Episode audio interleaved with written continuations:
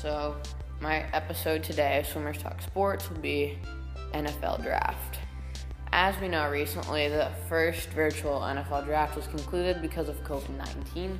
First three picks went as expected with Burrow, Young, and Okudah to the Bengals, Redskins, and the Lions. And then that brought up the Giants on the clock. As we know, the Giants general manager David Gettleman likes the big guys when it comes to the offensive line. They were in desperate need of an offensive lineman. On the board, the three top offensive line prospects in this draft um, Jedrick Wills Jr., Tristan Wirfs, and Andrew Thomas. To some surprise, they took Andrew Thomas. And then that brought up the Dolphins at number five. They took Tua Tagovailoa. Tua Tagovailoa. I sound like Rick Ross.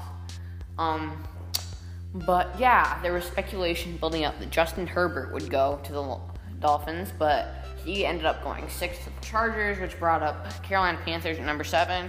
Available was Isaiah Simmons, the most versatile player in this draft, um, who was not expected to be sitting around there. But the Panthers stick to their priorities and took Baby Barack, Derrick Brown, from Auburn. He was nicknamed Baby Barack because of his political aspirations. He was given that nickname by Marlon Davidson, his former teammate at Auburn, who was picked in the second round of this year's draft. Um, but the Panthers cemented a gigantic hole because they basically let their whole entire um, defensive line walk in free agency. So that brought up at eight, and the Cardinals took Isaiah Simmons. Shout out to Scooter Magruder on YouTube, who made a hilarious video of the NFL draft summary picks. So go check that out. But now we get to my big. So that was my summary of the first eight picks. Now we'll get to the biggest reaches and surprises in the NFL draft. Biggest reach was definitely by the Raiders, who took Damon Arnette, cornerback, the Ohio State University at number 17. In my mock draft, I had him going on day three. Let's see what my assistant Frank has to say about that. Thanks, Flipper. Um, I don't know what the Raiders are thinking, but um, I'm not their general manager, so.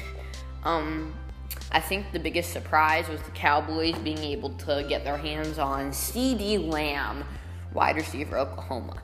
I think he has great potential to be um, a great wide receiver in the National Football League. Um, I'm not sure what I think about Henry Ruggs being the first pick of the first wide receiver off the board ahead of Jerry Jeudy and CeeDee Lamb. Um, he was taken by the Raiders. Um, he really got scouts' eyes at the NFL Draft Combine when he was running super fast in the 40 yard dash, and he was just very impressive. Um, I think my favorite pick in this draft was the Saints getting Cesar Ruiz, center from Michigan. Um, I love that kid's personality. I think it'll fit in perfectly in New Orleans. Um, so yeah, I think it was a great pick for them, um, and I think he has a very bright future. Now, um, we get to the final thing I'm going to talk about today. Um, very controversial. The Eagles drafting Jalen Hurts, quarterback, Oklahoma. Um, Carson Wentz came out today and said he has no problem with that pick. He expected it to happen and that he looks forward to working with Jalen. And of course, he wants the ball in his hands, but he says so does everyone else, and he'll do whatever he can to make the team win. Um, I think that was very professional of him. Um, I see in the future Jalen Hurts eventually taking that job over. Um, so, yeah, that's my opinion on the Jalen Hurts pick. And news, I think yesterday or the day before, Cowboys signed Andy Dalton who was released by the Cincinnati Bengals when they drafted Joe Burrow. Um, I definitely think that the Cowboys made a good decision but I hope they sign Dak back to a long-term deal. But um, so yeah, that was pretty interesting. Now Cam Newton is still on the market. Um, and finally, uh, the biggest draft day trade: Trent Williams going to the San Francisco 49ers. Um, once they traded for him, um, all decade quarter, um, all decade tackle Joe Staley announced his retirement from the National Football League because of underlying health concerns. Um, he was a great player, and now seven-time Pro Bowler Trent Williams will replace that hole.